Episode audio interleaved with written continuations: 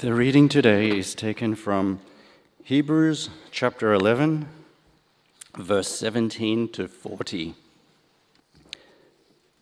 By faith, Abraham, when God tested him, offered Isaac as a sacrifice. He who had received the promises was about to sacrifice his own one and only son, even though God had said to him, It is through Isaac that your offspring will be reckoned.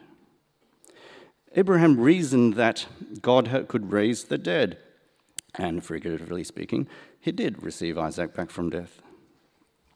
By faith, Isaac blessed Jacob and Esau in regard to their future. By faith, Jacob, when he was dying, blessed each of Joseph's sons and worshipped as he leaned on the top of his staff. By faith, Joseph, when his end was near, spoke about the exodus of the Israelites from Egypt and gave instructions about his bones. By faith, Moses' parents hid him for three months for, after he was born because they saw he was no ordinary child and they were not afraid of the king's edict. By faith, Moses, when he had grown up, refused to be known as the son of Pharaoh's daughter. He chose to be mistreated along with the people of God rather than to enjoy the pleasures of sin for a short time. He regarded disgrace for the sake of Christ as of greater value than the treasures of Egypt, because he was looking ahead to his reward. By faith, he left Egypt, not fearing the king's anger. He persevered because he saw him who is invisible. By faith, he kept the Passover and the sprinkling of blood, so that the destroyer of the firstborn would not touch the first, firstborn of Israel. By faith, the people passed through the Red Sea as on dry land, but when the Egyptians tried to do so, they were drowned. By faith, the walls of Jericho fell after the people had marched around them for seven days. By faith, the prostitute Rahab, because she welcomed the spies, was not killed with those who were disobedient. And what more shall I say? Um, I do not have time to tell about Gideon, Barak, Samson, Jephthah, David, Samuel, and the prophets, who through faith conquered kingdoms, administered justice, and gained what was promised, who shut the mouths of lions, quenched the fury of flames, and escaped the edge of the sword whose weakness was turned to strength, and who became powerful in battle and routed army, foreign armies. Women received back their dead, raised to life again. Others were tortured and refused to be released so that they might gain a better resurrection. Some faced jeers and flogging, while still others were chained and put in prison they were stoned, they were sawed in two, they were put to death by the sword. They went about in sheepskins and goatskins, destitute, persecuted, mistreated. The world was not worthy of them. They wandered in deserts and mountains and in caves and holes in the ground. These were all commended for their faith, yet none of them received what had been promised. God pl- had planned something better for us so that only together with us would they be made perfect. This is the word of the Lord. Thank you so much, Gary. Uh, we've got a really exciting passage for us this morning to reflect on, and uh, we do want God to help us to understand this well so that we might apply it well. So let's, let's pray. Heavenly Father, we pray that as we reflect on Hebrews 11, we might understand what faith is and that we might be given such faith to believe, just like those faithful ones of old. We pray these things in Jesus' name. Amen. Well, the topic for today is the topic of faith. Now, when we talk about faith, what do we mean? Or when you talk about faith, what do you mean? Is faith a matter of something that some have and some don't? What do you think? Uh, one of the tougher jobs as a minister, and yet also one of the greatest privileges, is to be able to walk with God's people, to minister with, to God's people, especially as they age towards the end of life.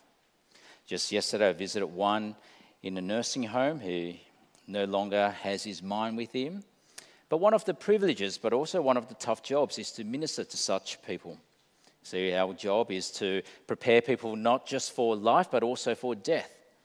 And it's also a privilege to be involved in funerals. Now, that might sound strange, but it is a privilege to walk and to minister to families left behind. And in my time at this church, I've conducted, in fact, more funerals than I have weddings, a few more funerals than weddings. And I still remember a funeral from last year here in this space, in this church, the funeral of one of our beloved members. After the service, one of the older gentlemen, he came up to me afterwards, and not a Christian man, he must have been struck by something during the service, during the funeral. And he came up to me and he, and he said to me, I wish I had that type of faith. And so let me ask you is faith a matter of some have it and some don't? Well, I can't exactly remember what I said to that man, but this is what I would have said or should have said. You know how you're always wiser after the situation? Well, this is what I would have said. The reality is that you do have faith. But the question is, what is it in? The question is, is it misplaced? Now, wouldn't that be a wonderful response to that man? You see, we all believe in something. The real question is whether it's misplaced faith.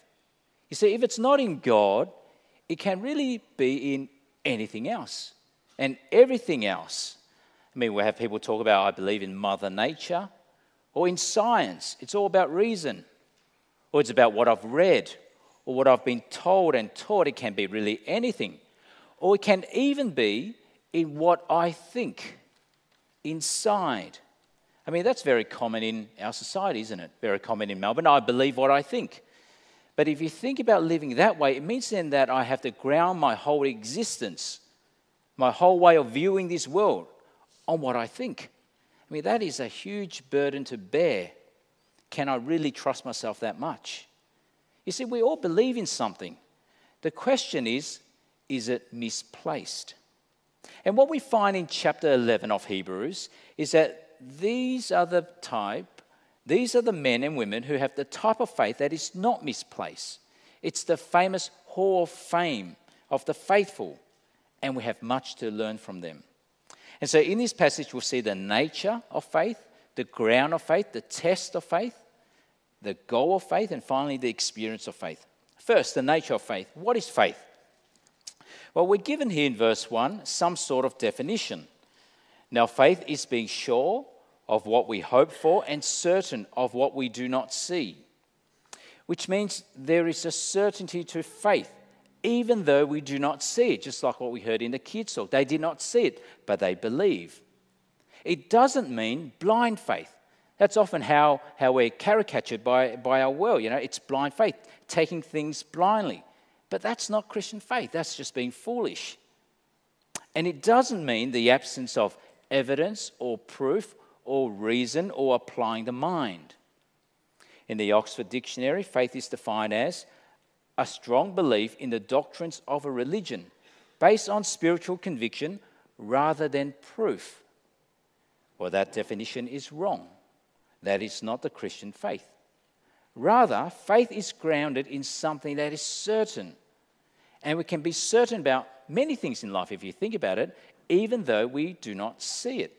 For example, how do I have any faith that my wife Yvonne loves me, that she'll never leave me, that she'll be committed to me? How can I trust in her? How's that possible? I mean, I don't see love, I cannot see it. But it's not blind faith, is it? It's grounded in our experience together. It's grounded in the promises she has made. It is certain. And so to trust in anyone, to trust in God, and not knowing anything about God, well, that's just plain stupid. Faith is not a blind leap in the dark, but a step in the light.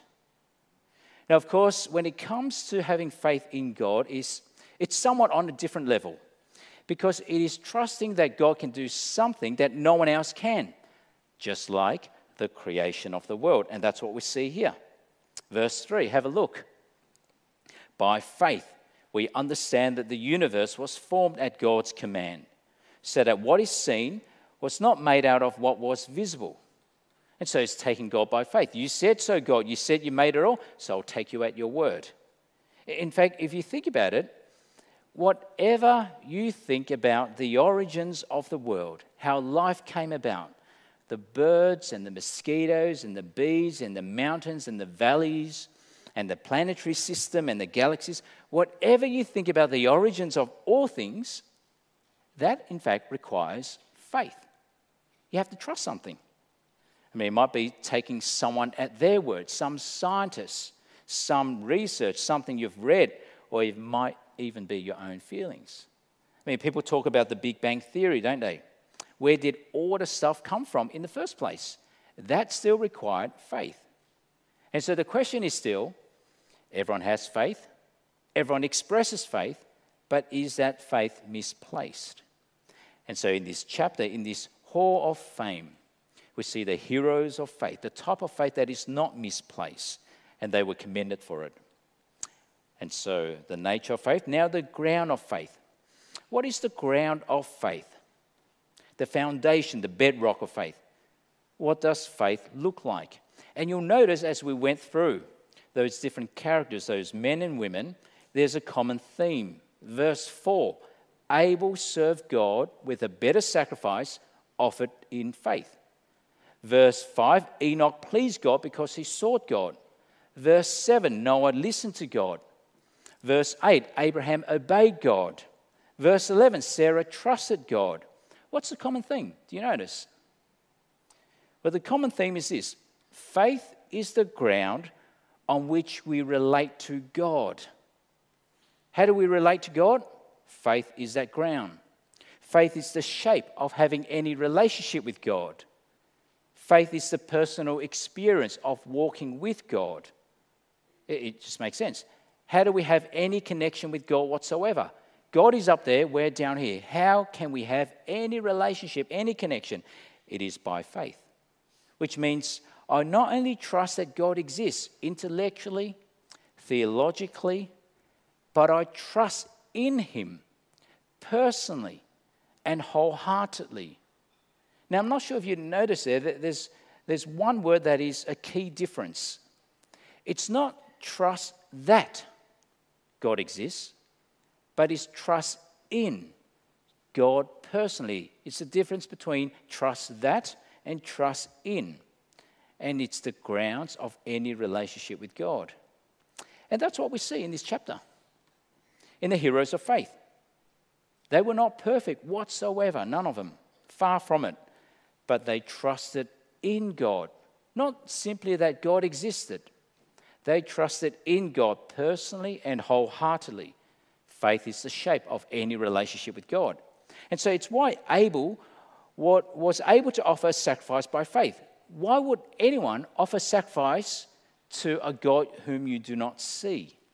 You see, he did not simply trust that God existed, but he trusted in God's worthiness. He trusted in God. And that's why he offered the best, the firstborn. His faith showed that he was walking with God. Same with Enoch, verse 6. Have a look. Without faith, it is impossible to please God because anyone who comes to him must believe that he exists and that he rewards those who earnestly seek him. You see, you have to believe that God exists, that's, that's a given. But more than that, he sought God.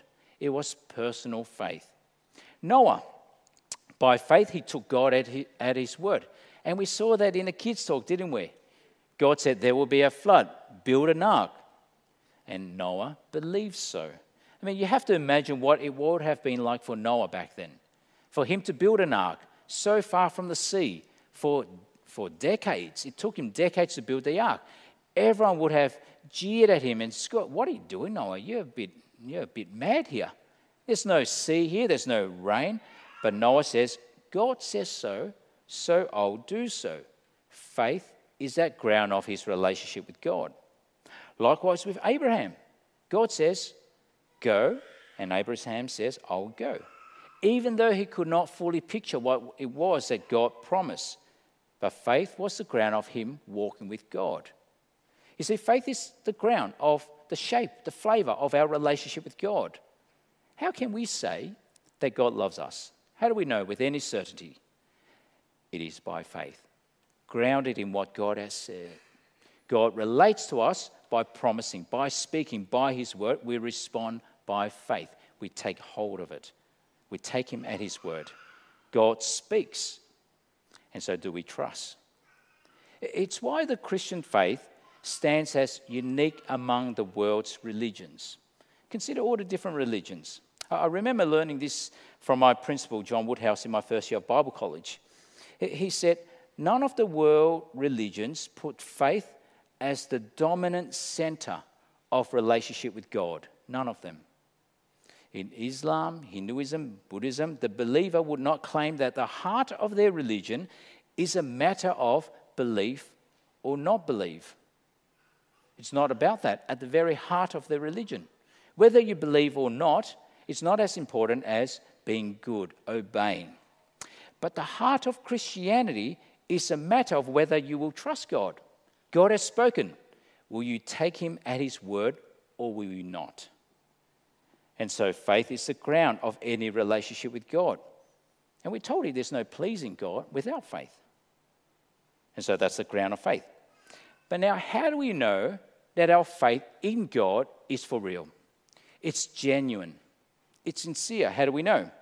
Well, what we find in chapter 11 was that for the rest of them, they were all tested. Faith is tested for Abraham. I mean, consider the test he underwent. God said to him, I'm promising you descendants as numerous as the stars in the sky. Now sacrifice your son. I mean, what a test that would have been. Imagine, imagine lifting a knife to your son. He was tested. But then how did Abraham respond? Verse 19. Abraham reasoned that God could raise the dead. And figuratively speaking, he did receive Isaac back from the dead. He was tested.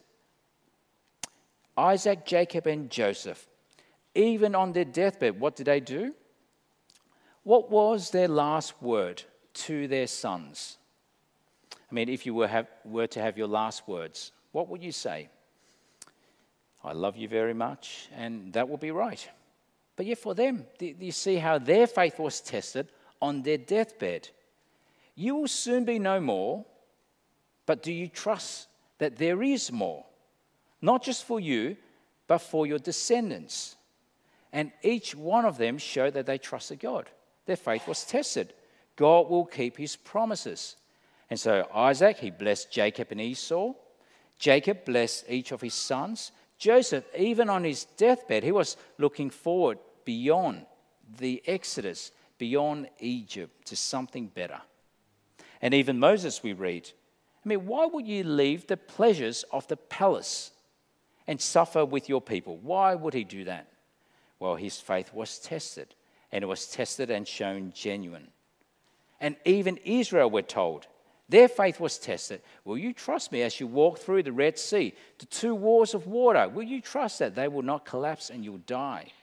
Will you trust me as you walk around Jericho seven days? You won't need to use any weapons, no catapults, but on the seventh day it will come crushing down. Rahab, will you trust me? So, do you see the common theme of faith? To show that it's real, it's tested, and each one of them, their faith was tested. And it's always a test, isn't it? Faith. Because faith means we're, we're, we're tested to do something we would rather not do on our own. Faith always stretches us to get us to do something we would rather not. Why would you step out in faith when it's easier and more comfortable? I mean, Abraham leaving his home, Moses leaving the palace, because faith is saying, Well, God, I trust you more than I trust myself. If I trust myself, I'm going to stay. But because I trust you, I will go.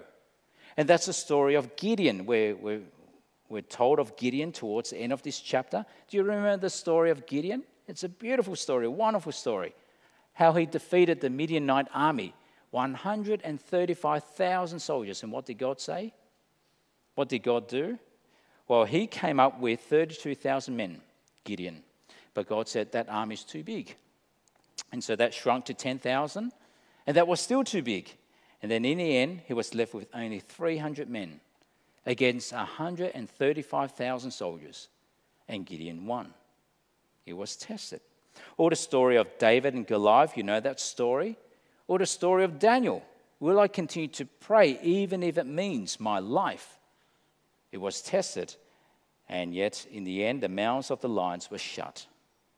You see, faith always stretches us to get us to do something we would rather not do on our own. And it's really no different for us today if you think about it. If we do really trust God, it will be tested. It will be tested.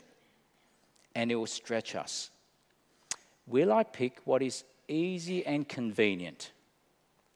Or will I do what is right because God says so and I trust Him more? Will I pick the comfortable? Or will I choose to do the sacrificial because God says that is better and that is more like Christ? Will I pick the way that conforms to the way of the world? Or will I obey God? You see, faith will be tested. The nature of faith, the ground of faith, the test of faith, now the goal of faith. You see, throughout this chapter, you'll see that they were all looking forward to something better. There is a future aspect to faith and it is taking hold of the future promises of God. You see, for Abraham, he did not live to see God's promises fulfilled at all. He died well before any of the promises were fulfilled. When God said go, he did go, but he didn't see the complete fulfillment. It wasn't just some land in the Middle East. Look at verse 10. What was Abraham looking forward to? Verse 10. For he was looking forward to the city with foundations whose architect and builder is God. You see, the, goal of faith are the future promises of God. And the city of God that Abraham was speaking about is really heaven itself. And so, in this hall of fame, they all died. But they all died still believing that there is more. And it is, in fact, how Christians died today. It's why that man came to me after that funeral and he said, I wish I had your faith. I mean, he's hoping for something more. And all those faithful men and women did hope for something more. And so we see verse 13 now, have a look. All these people were still living by faith when they died. Isn't that interesting? You die in faith.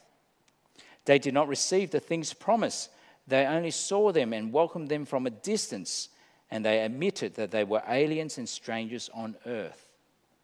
Which means if we have such faith, it, it's, it's one where there is a goal that is beyond this world. It means then that this world or our home is not our ultimate home. It's not our ultimate home. We've got a home in Surrey Hills. It is not my final destination. It's why the language of being a pilgrim is a very helpful one for Christians to remember.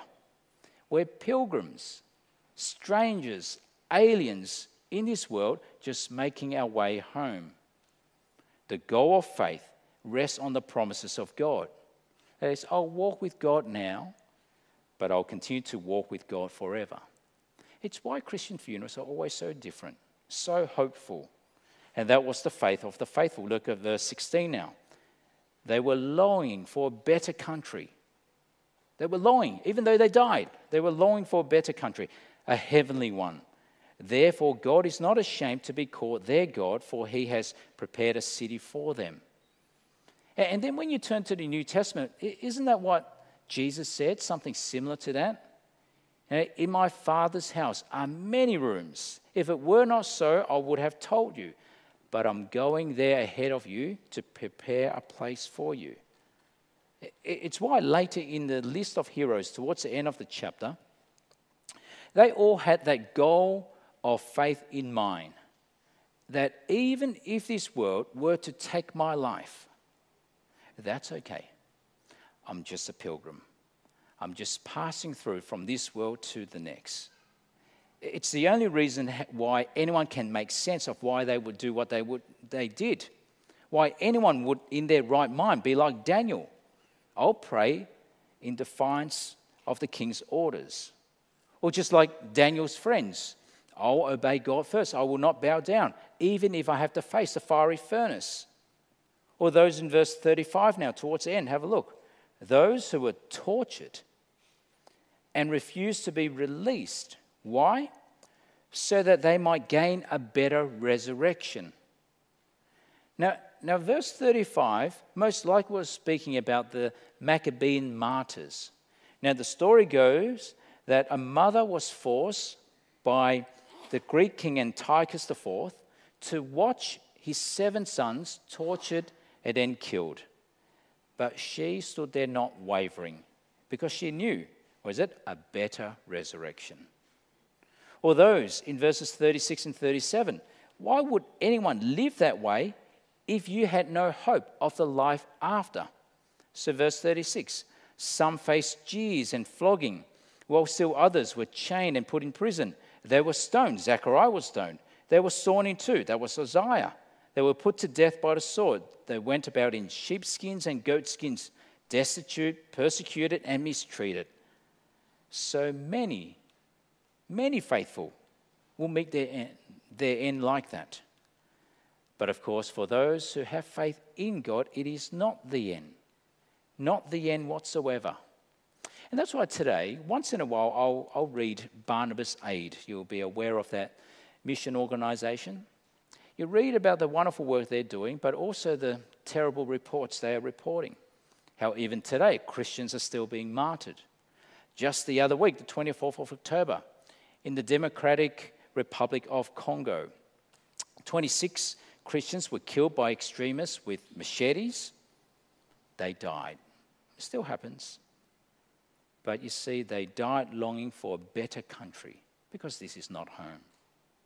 I mean, I love how the author ends this. Verse 38 The world was not worthy of them. And then our final verses. These were all commended for their faith, yet none of them received what had been promised. God had planned something better for us so that only together with us they be made perfect. That is, they were waiting for the coming of the Savior. The goal of faith is heaven itself, to be with God forever.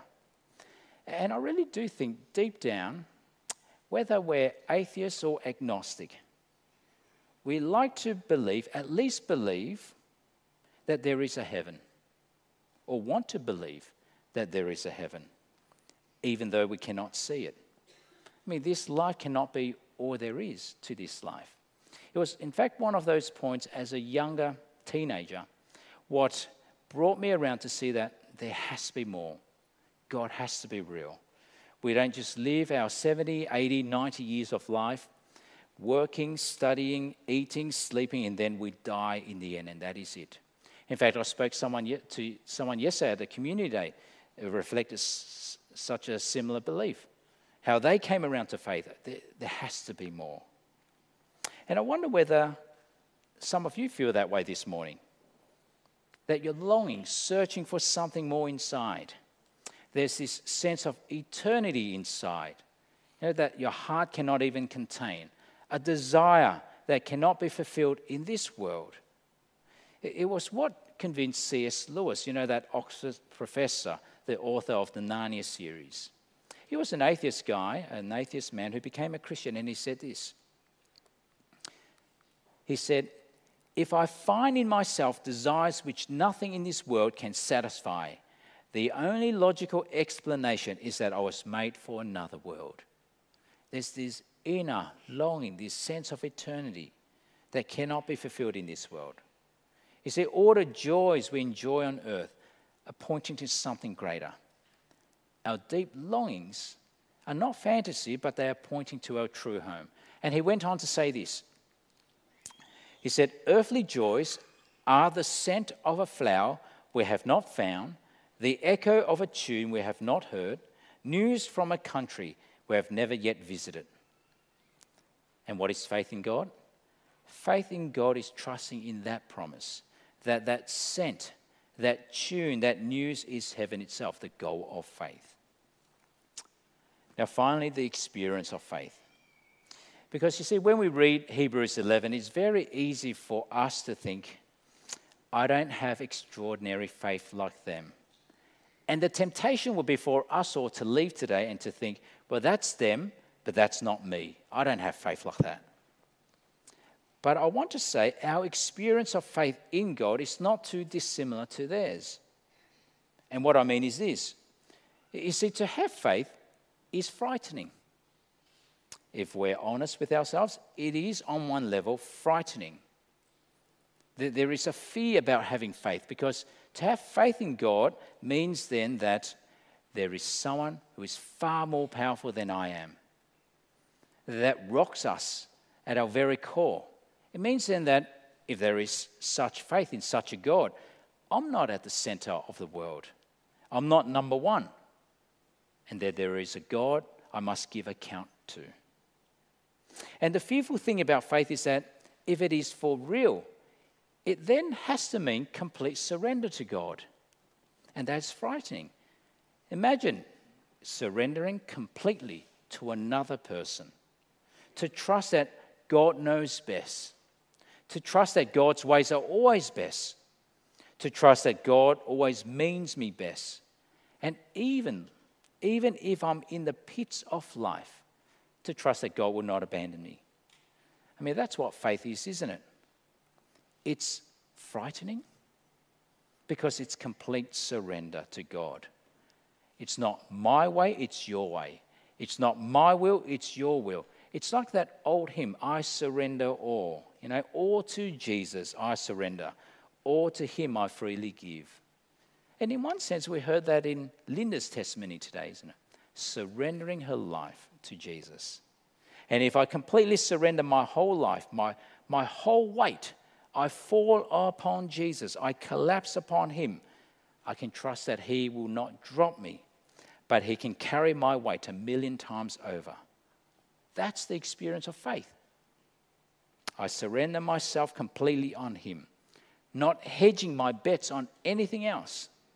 It's not living life as though, okay, God, you've got 50%, I've got 50% of this. Or it's not hedging my bets where I've got 50% in God, I've got 20% in a different religion, 5% in a different one, and the rest on me. It is 100% God, no other backup plan. Just like Abraham. God, you say go, I'll go 100%. No, God, you said, you said build, I'll build 100%.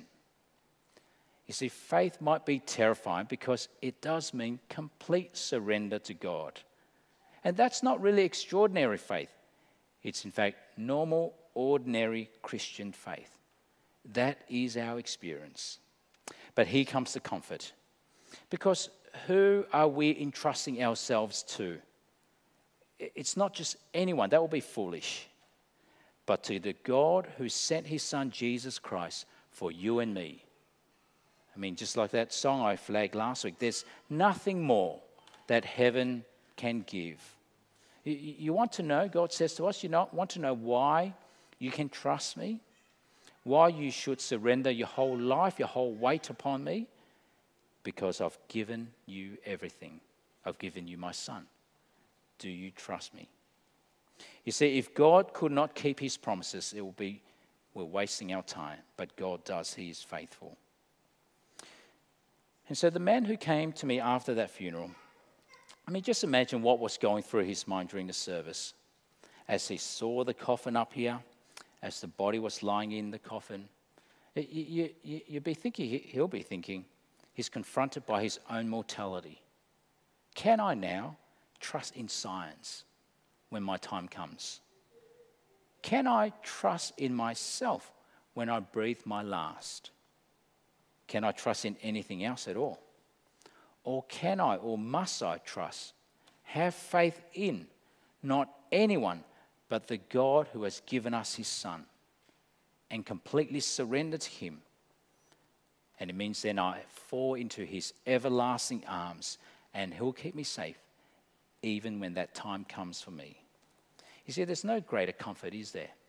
To live by faith like the faithful men and women and to die by faith. And so, the question I asked at the beginning, and for you to reflect on, the question is still We all have faith. You have faith. But is your faith misplaced? Let me pray.